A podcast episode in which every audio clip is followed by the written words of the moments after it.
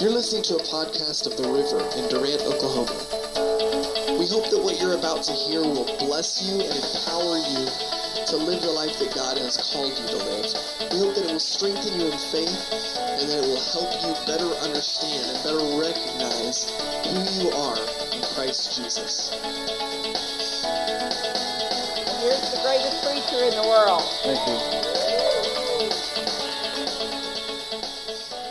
Amen, amen. We're doing some teaching this uh, in this series of messages. Some good teaching, I think. Foundational teaching. You have to go, back and touch home place once in a while. And uh, last time, two weeks ago, I started this series, began this series on the foundational doctrines of the church. If you don't know the foundation, your building won't stand. Have to have a good foundation. And uh, so I think every, every now and then it's good to just start at the beginning and start over and let you, uh, because we have new people here. How many of you have been here less than a year? See this? We got lots of folks here who have been here less than a year. So you need to know what we, what we believe and foundational doctrines of the church. Not just this church, the church at, at large believes these things. Last time we talked about the authority of the written word of God, that the Bible is God's word. But we also say that not everything in the Bible God said. He quotes the devil in the Bible. Okay? Uh, Job's Job's uh, friends were idiots. Almost the entire book of Job is idiot idiot talk. Almost the whole thing is idiot talk. God said so at the end. So you can pull a lot of things out of the Bible and make it say something that God's not saying. You understand what I'm saying? You have to know who's saying what to whom. The part we know is, is from God is a new covenant for us. We know this for a fact, especially that part that Paul teaches us. Because he said God called him specifically, taught him New Testament doctrine for the church, especially the Gentile world. The Gentiles are different from, from Jews. I don't know if you know that, but, but you are. We're all different from the Jews. We're not the Jews. We'll never be Jewish. You'll never be Jewish. That's a tribe of Israel. You'll never be a tribe of, uh, one of the tribes of Israel. In Oklahoma, we understand tribes, don't we? Any Choctaw in here? Let me see the Choctaws. There's some Choctaws. Any Cherokees? I'm Cherokee. Any Chickasaw? Got some Chickasaw over there. Seminole Creek? Yeah, okay.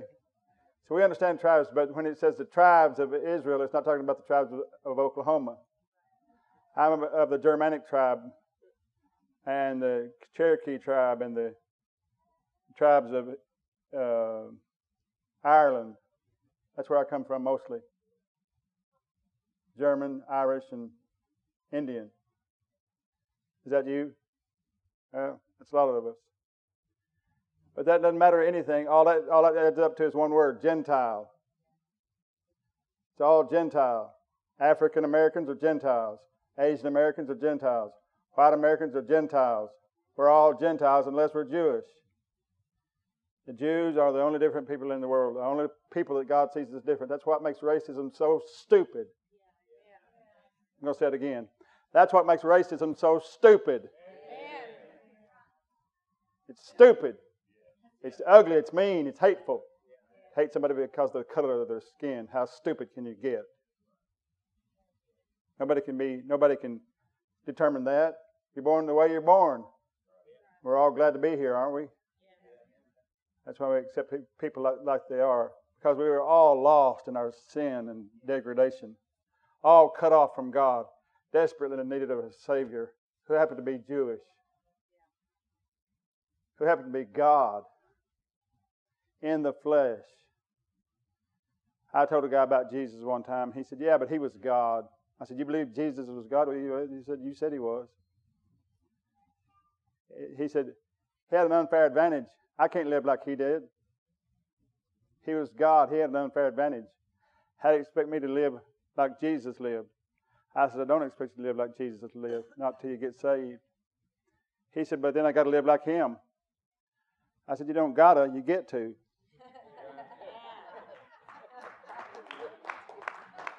he said, uh, he said, but he had an unfair advantage. I said, let me ask you something. If you're drowning, do you want a guy that can swim like you to come save you? If you're drowning, do you want a guy that swims as good as you to save you? Or do you want the best? Do you want you want that? What's that guy's name? Michael Phelps. You want Michael Phelps to show up to save you? Yeah. You want the best of the best to show up, don't you? If you're in a car, you had a car wreck on the highway. Who do you want to show up? Not, not a doctor. You want a paramedic to show up. Paramedic will save your life on the road. The doctor told me. The doctor told me one time, he said, You have a car wreck, you better hope a paramedic shows up, not me. Because I need to take blood, blood samples. I want a blood test, but that paramedic will save your life. You understand? You want people with unfair advantage in, in your life. That's the only ones that can help you. Amen. Follow that? In the Word of God, there's, there's a, a, a truth that's often, often overlooked, but it's a foundational truth. This earth lives under a curse, a curse that was meant to be a blessing. God said it like this Do not eat of that tree, for in the day you eat it, you shall die. And there wasn't a curse until, until they broke it. God gave it to them as a blessing to pre- preserve them, to save them. You see what I mean? To God, from God's mouth, it was a blessing. But when they broke that blessing, it became a curse. You follow that? God's not in the business of cursing people. He puts a word out there, and if you go against it, it, it becomes a curse to you. And a judgment comes upon it. That's what happened to Adam and Eve. There are only three of those that are universal in the, in the entire Word of God. Only, only three that are universal, meaning touching everybody. Just three. That kind of word that went out and touched everybody in the world. All of us are subject to these three curses the curse of the garden, which is the, the curse of death, curse of the flood, the curse of the Tower of Babel, the curse of language. I don't know if you know it, but I, I have lots of Spanish friends at CFNI. They speak Spanish and Portuguese a lot because we've got students from all over the world. You know, Brazil, Brazilians by the millions, Brazilians by the millions. I don't know. I don't know. Uh, they said that we got Brazilians at CFNI. I said, how, how many is a Brazilian? this many?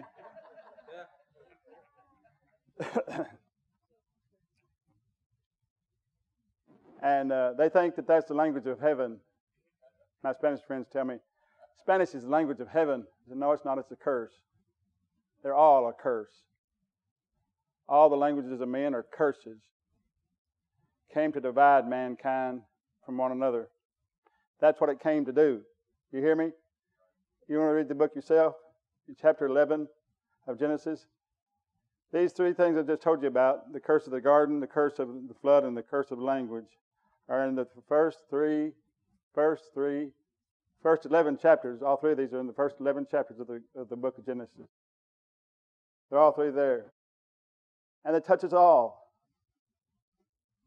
death, the flood, and language. How does this get fixed? I'm glad you asked. This gets fixed in the first three steps of faith. First three steps of faith you take in the new covenant. The new covenant turns all these around.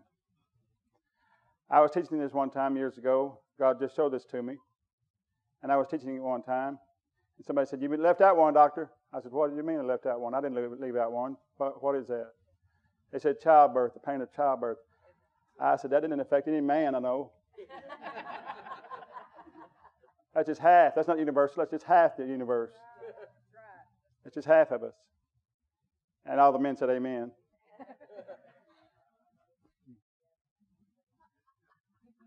affected all of us were affected in those, in those three, though. So we have three steps of faith to take now to overcome these. And they are the rebirth. God's answer, answer to the sin and death of the Garden of Eden was the rebirth, get you born again. And then water baptized to wash away that old man. Amen. And then filled with the Holy Ghost, speaking in other tongues. So the language that used to be a curse is now the kindest, best, most intimate prayer you can pray. Amen. Amen. Glory to God. Only God knows how to turn things around like that. I want to take you to, to uh, this little equation Adam plus sin equal death. Jesus plus death equal righteousness. Adam plus sin equal death. Jesus plus death equals righteousness. How does God get Adam back? He gets him back through the rebirth. That's how he gets you back through the rebirth. You must be born again, Jesus said. Let's turn to John chapter 3. I want to read three, three verses. I'm going to pick three verses out of that chapter. John 3 3. Jesus answered and said unto him, Verily, he's talking to Nicodemus who came to him by night. Verily, verily, I say unto thee, except a man be born again, he cannot see the kingdom of God. Then in verse 7 says, Marvel not that I said unto thee, You must be born again. The wind blows where it listeth, verse 8, and thou hearest the sound thereof, and cannot, cannot tell whence it cometh or where it goes. So is everyone that is born of the Spirit. 1 Peter 1.22 says, Seeing ye have purified your souls in obeying the truth unto the, through the Spirit unto unfeigned love of the brethren, see that you love one another with a pure heart fervently. The verse 23 says, Being born again. Verse 23 says, Being born again, not of corruptible seed, but of incorruptible, by the word of God, which liveth, and abideth forever.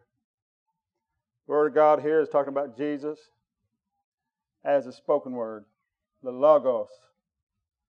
The living word is in your life.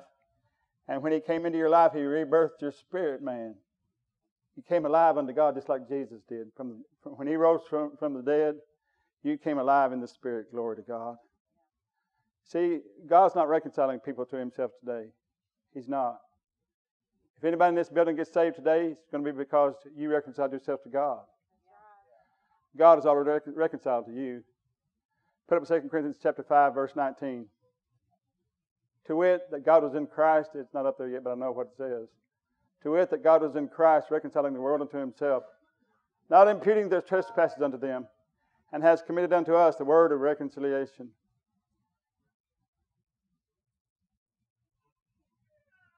There we go. To wit, that God was in Christ, reconciling the world unto himself. When, was, when did God reconcile the world to himself? Today? Yesterday? No.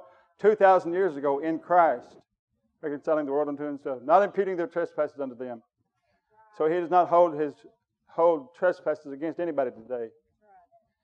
He does not impute trespasses to, to men. Not imputing their trespasses unto them, and hath committed unto us the word of reconciliation. What? Our word the message we're supposed to preach not a message of sin, you sinner. You sinner, you sinner, you sinner. No, our message is to say, God loves you. God has already done everything He's going to to save you. He wants you and His family. Come to God. Come running to God. Nothing to repent of. Only believe. Only believe. Then look at, look at verse, the next verse. 20. Now we now then we are ambassadors for Christ, as though God did beseech you or beg you through us. We pray you in Christ as though, as though Jesus was here right now. Be ye reconciled to God. Be ye reconciled to God. God reconciled himself to the world through Christ. That means that work is forever done. Now today you reconcile yourself to God. The hand of grace reached down and reconciled to, to reconciled you to himself. The hand of faith reaches up and reconciles yourself to God. That's what it means to be saved by grace through faith. God did it in Christ, caused you to do nothing but believe it, believe it, believe it, believe it, believe it. The seed, then, Peter said, being born again, not of a corruptible seed, but of an incorruptible. Is the seed in you corruptible or incorruptible? if it's corruptible, you need to get saved. If it's incorruptible, you're saved forever. If it's corruptible, you need to get saved. If it's incorruptible, it's forever. If it cannot be corrupted, it's in there forever. Amen. Lives and abides forever. The seed which you have in you, you were reborn in, is incorruptible. You're born of the Word of God, born of that seed, Christ. That seed is Christ. Eternal life is eternal. It's incorruptible. Glory to God. Somebody ought to shout, Yes, Amen. Everybody gets saved by faith in the Lord Jesus Christ. Everybody, Jew and Gentile. Now, there's a difference in the way, way it happens for Jews and Gentiles. We it in the Word of God. There's a big distinction between Jew and Gentile. I want you to look at this. Acts chapter 2, verse 38. Wonderful verse of Scripture. Wonderful verse of Scripture. I love this verse of Scripture. Then Peter said unto them, Repent. Who's he talking to? Jews only. Repent and let every one of you be baptized in the name of Jesus Christ for the remission of sins, and you shall receive the gift of the Holy Ghost. 3,000 people got saved that day after Peter preached. After Peter preached. Every single one of them was a Jew. Listen to me. There were Roman soldiers all over the place. Roman soldiers were the policemen for the Roman Empire. It was a military state. They didn't have your friendly local neighborhood cop on the street. They had soldiers who would kill you on the spot if they needed to. Roman soldiers were every place. And they made good candidates to be saved too. You remember? There was one that, that came to Jesus, and Jesus said, I've not seen such faith in, as, as this in all of Israel. That one that came in Matthew chapter 8, pleading for his, his servant back home who was sick. There's one that stood at the foot of the cross, a centurion, another centurion. These are big soldiers, over soldiers. He, uh, one stood at the foot of the cross said, Surely this is the Son of God as he watched Jesus die. And the first one that did get saved was a guy named Cornelius. What was he? A Roman soldier again, a centurion of the Italian band. Oh, think of that. So these Roman centurions, these Roman soldiers were all good candidates, but none of them got saved at Pentecost. None of them. None of say, say none of them. None of them. None of them got saved at Pentecost. None of them. Why? Why didn't they, why didn't they get saved at Pentecost? because it wasn't the right message for them. It was not the right message. Repent was not the message for the Gentile. The message for the Gentile is in Acts chapter 10. We as Gentiles are commanded not to repent, but to believe. Amen. And repentance is given to us as a gift. Amen. I'll show you this in the Bible too. Acts chapter 10, verse. Let's turn to Acts 10 43. Acts 10 43. I'm going to read about four verses here, I guess. To him give all the prophets witness that through his name whosoever believeth in him shall receive the remission of sins. Peter said this To him give all the prophets witness that through his name whoever does what? Believes in him shall receive the remission of sins. While Peter yet spoke these words, what words? Believe on Jesus. These words, the Holy Ghost fell on all them that heard the word. They hadn't repented. They hadn't even said anything. Hadn't done anything. Just sitting there listening to him preach. That's why the Word of God is powerful. The Word preached is powerful. Changed their hearts while they listened. They didn't even pray. They didn't do anything. They just sat there and listened to the man of God preach the Word of God. The Word of God then was, was not wasn't, wasn't coming from Job, Leviticus, he wasn't preaching that part of the Bible. He was preaching that part of the Bible that they call the gospel of peace. The gospel of peace. Where God has made reconciled himself, he's made peace with man. That's what reconciled means. The gospel you, the gospel of your salvation, that is for you, is a gospel that says Christ died for our sins. That's a promise from God. The only person keeping the record of sin is God and Christ died for our sins. That's what God has to say about sin today. Not that He hates sin and hates the sinner, but that He gave a recon- reconciliation for the sin. Christ died for our sins according to the Scriptures, and He was buried, And he rose again the third day, according to the scriptures. Glory to God. Glory to God. And they, that, they of the circumcision which believed, uh, let's read verse 44. While Peter yet spoke these words, the Holy Ghost fell on all them that heard the word. And they of the circumcision which believed were astonished at as many as came with Peter, because that on the Gentiles also was poured out the gift of the Holy, Go- Holy Ghost. For they heard them speak with tongues and magnify God. They did not pray, they just received. I love praying. I love prayer. Prayer is a, a, a, vehicle for the church to use night and day. Pray without ceasing. But there sometimes you don't pray. Sometimes you just receive.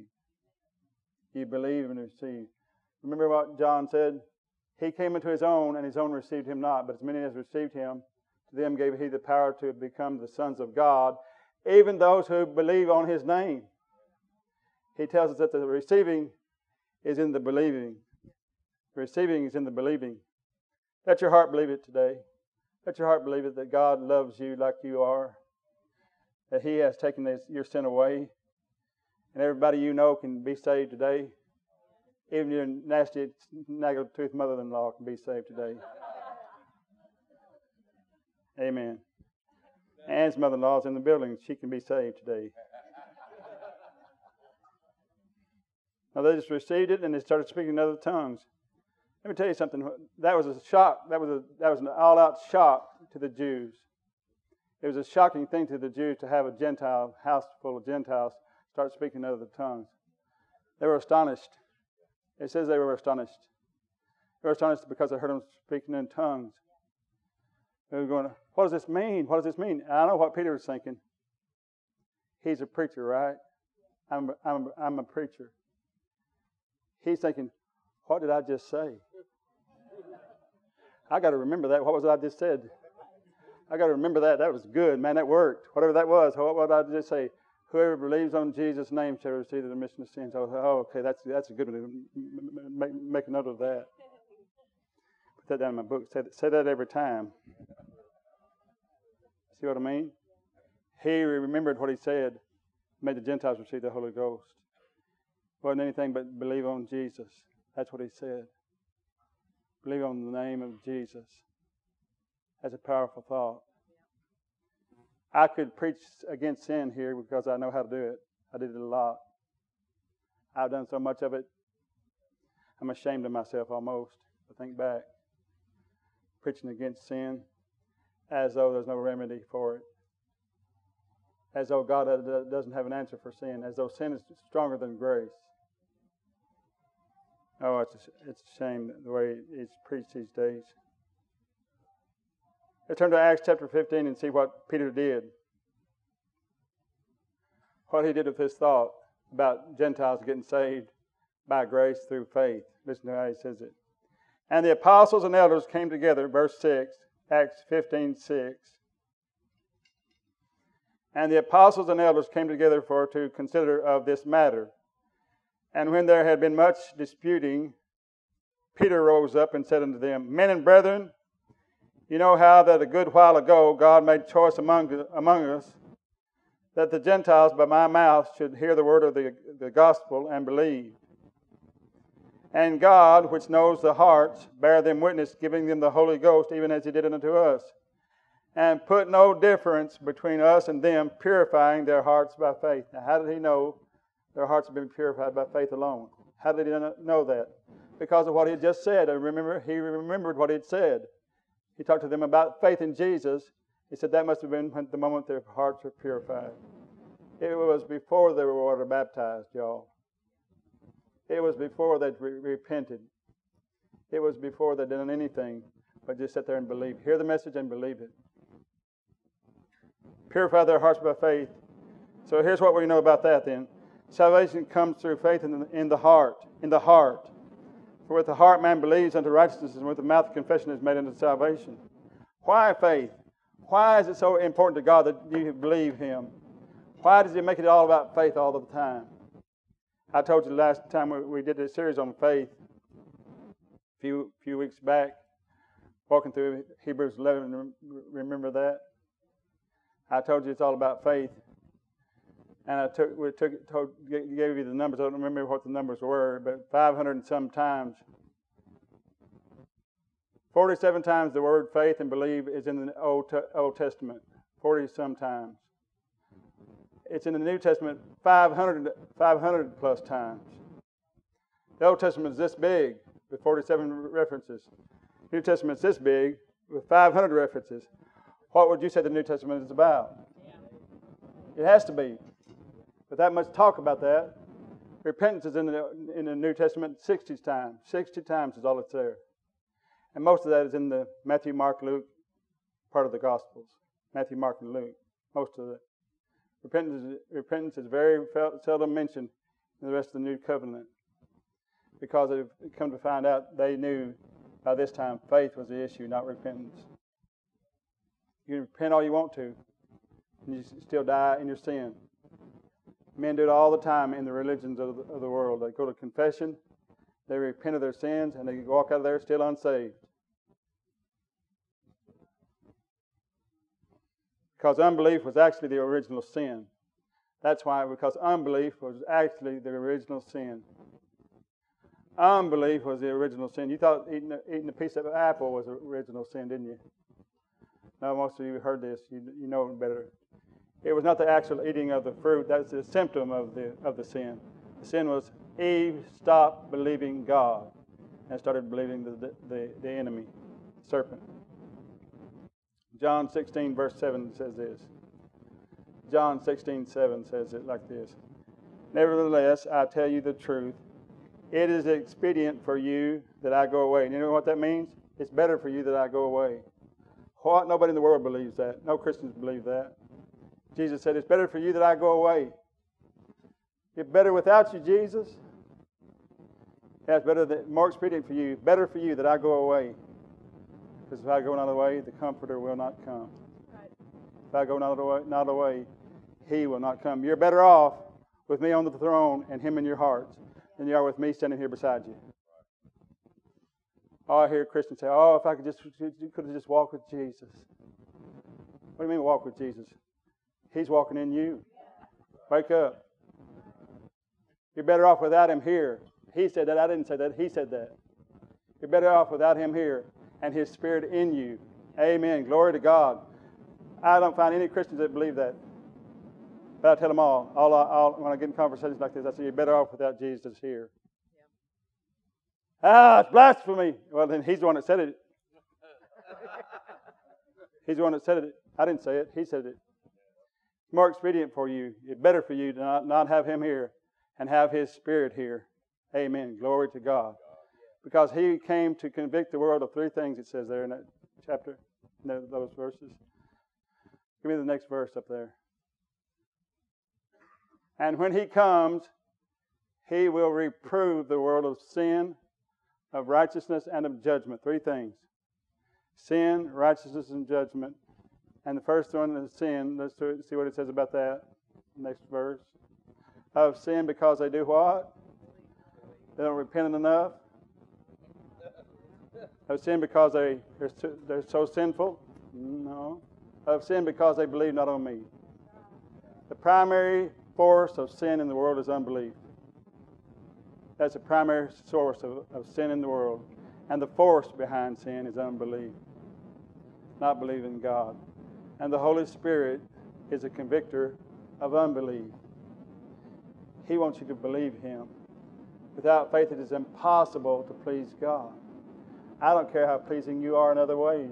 If you do it without faith, it's not pleasing to God. Remember what I told you?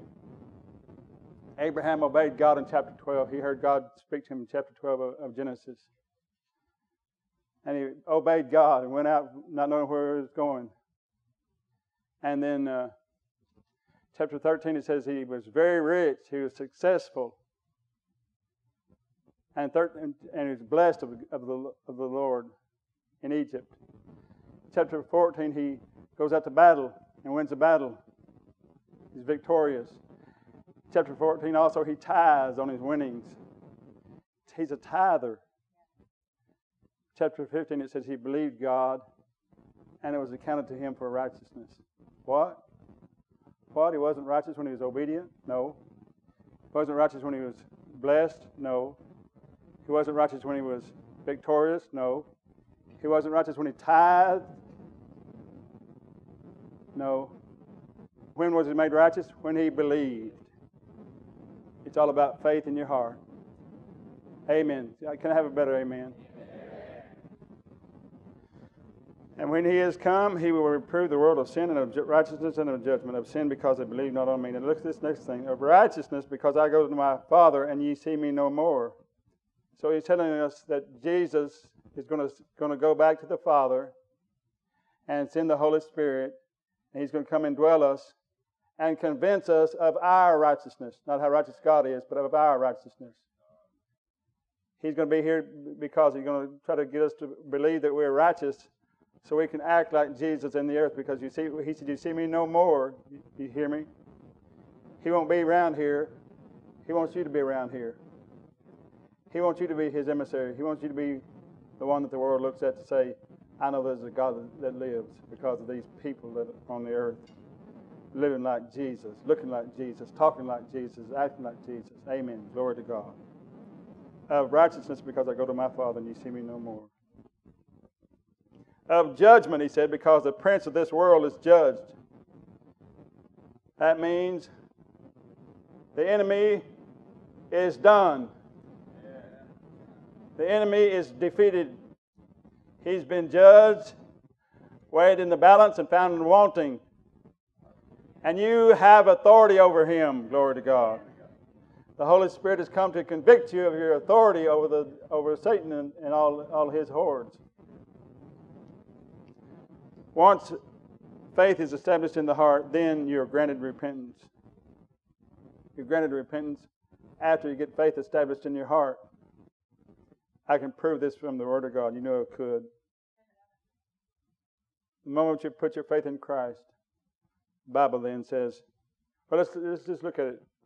Peter retells the story in Acts chapter 11. Acts chapter 11, verse 16. Let's look there. Acts 11, 16.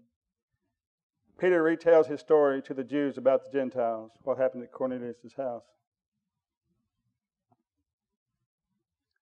He heard them speak in tongues, knew they were born again then. And he says, Then I remember, remembered out of the word of the Lord how that he said, John indeed baptized with, with water, but ye shall be baptized with the Holy Ghost. For as much then as God gave them the like gift as he did unto us, who believed on the Lord Jesus Christ, what was I that I could withstand God? When they heard these things, they held their peace and glorified God, saying, Here's what, here's what they said Then hath God also to the Gentiles granted, given repentance unto life. They didn't repent. God gave them a gift of repentance. Amen. Because a Gentile cannot change his mind. That's what repentance means. Change the way you think. The word is metanoia. Every time in the New Testament when the word repentance is, is there, it's metanoia. Change the way you think. Change your mind. So they got a gift of repentance. You got a gift of repentance. I live my whole life repenting. Ask Miss Ann. In my whole life repenting. And I can because I believe. Jesus is inside me by His Spirit. The Word of God lives inside me. I've been born again of a new new creation. But my mind did not get re- reborn. My spirit man is reborn, but my mind wasn't. It's in the process right now through through the mechanism of repentance. Your mind gets reborn. You understand that? Okay. Repentance comes after we, we believe. That's why I don't run out in the streets and tell, bark at sinners, repent, sinners. I don't do that. You shouldn't do that. Not if you know they're, they're not saved. Tell them to repent. They, they don't know what to do. They, they don't know how to do it. It's fruitless. They can repent their guts out and still die and go to hell, just like Judas did. Judas literally repented his guts out. We would not believe who Jesus really was. We tell them believe. We tell them instead believe on the Lord Jesus Christ. Then repentance is possible. You can change your mind by letting the Holy Ghost first change your heart. Amen. Glory to God. I was having dinner one time with a professor from Dallas Baptist University, DBU. Two different ones. The PhDs came, came and said, sat at my table. Me and the Lindsays were there. These PhDs said, two of them right back to back, they came independent of each other. Sat with us, said, I got to tell you something. CFNI students are the best students we, we have here. The students we get from CFNI are the best students we have at DBU. They have thousands of students there. said, Your students are the best we have. This, this professor got up and walked away. Another one followed her and came over and said, I just, I just have to tell you guys, your students are the best students we have at, at DBU, Dallas Baptist University. I thought, wow, I wonder why that is. you know why it is? We're not big on fixing their heads and, and CFNI. That's the Baptist job to do, fix their heads. we fix their inner man first. Get them fixing the heart. Get them full of faith, and send them off to get their heads fixed. It works the best that way. Don't try to don't try to fix your heart by fixing your head. That's repentance. That's wagging the, the dog. Let God fix your heart first. You take care of the repentance later by fixing your mind. Amen. Amen. Glory to God. I'm enjoying this. Hope you are. I've only got about another hour and a half to go, so stay with me. Romans chapter 5. Let's turn to Romans 5, verse 19. Romans 5 19. Romans 5 19 says, For as by one man disobedience, one man's disobedience, many were made sinners, so by the obedience of one shall many be made righteous. Oh, that means that you are not a sinner because you sinned. You're a sinner because you were born. Adam's seed, that's all Adam's seed could, could, could produce.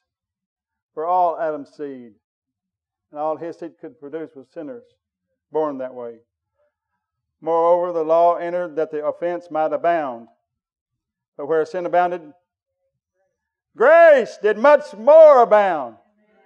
Which is more powerful, sin or grace? Grace much more abounds. That as sin hath reigned unto death, even so might grace reign through righteousness unto eternal life by Jesus Christ our Lord. Through Adam came sin and death and condemnation. Through the last Adam, Jesus, came grace, justification, righteousness, and eternal life. Amen. Much more was gained in Christ than was ever lost in Adam. Stop grieving over losing the Garden of Eden. God put His word in your heart, in your mouth. Create your own Garden of Eden. Create your own life. You have authority to create your own life. In Jesus' name. Let's bow our heads and pray. Father, thank you for this first step of these three main steps we're going to take these next few weeks. Thank you for this step of getting back even more than what Adam lost. Thank you, Lord, for the truth of the gospel that Christ died for our sins according to the scriptures and that he was buried, and that he rose again the third day according to the scriptures. We love you, Lord, today.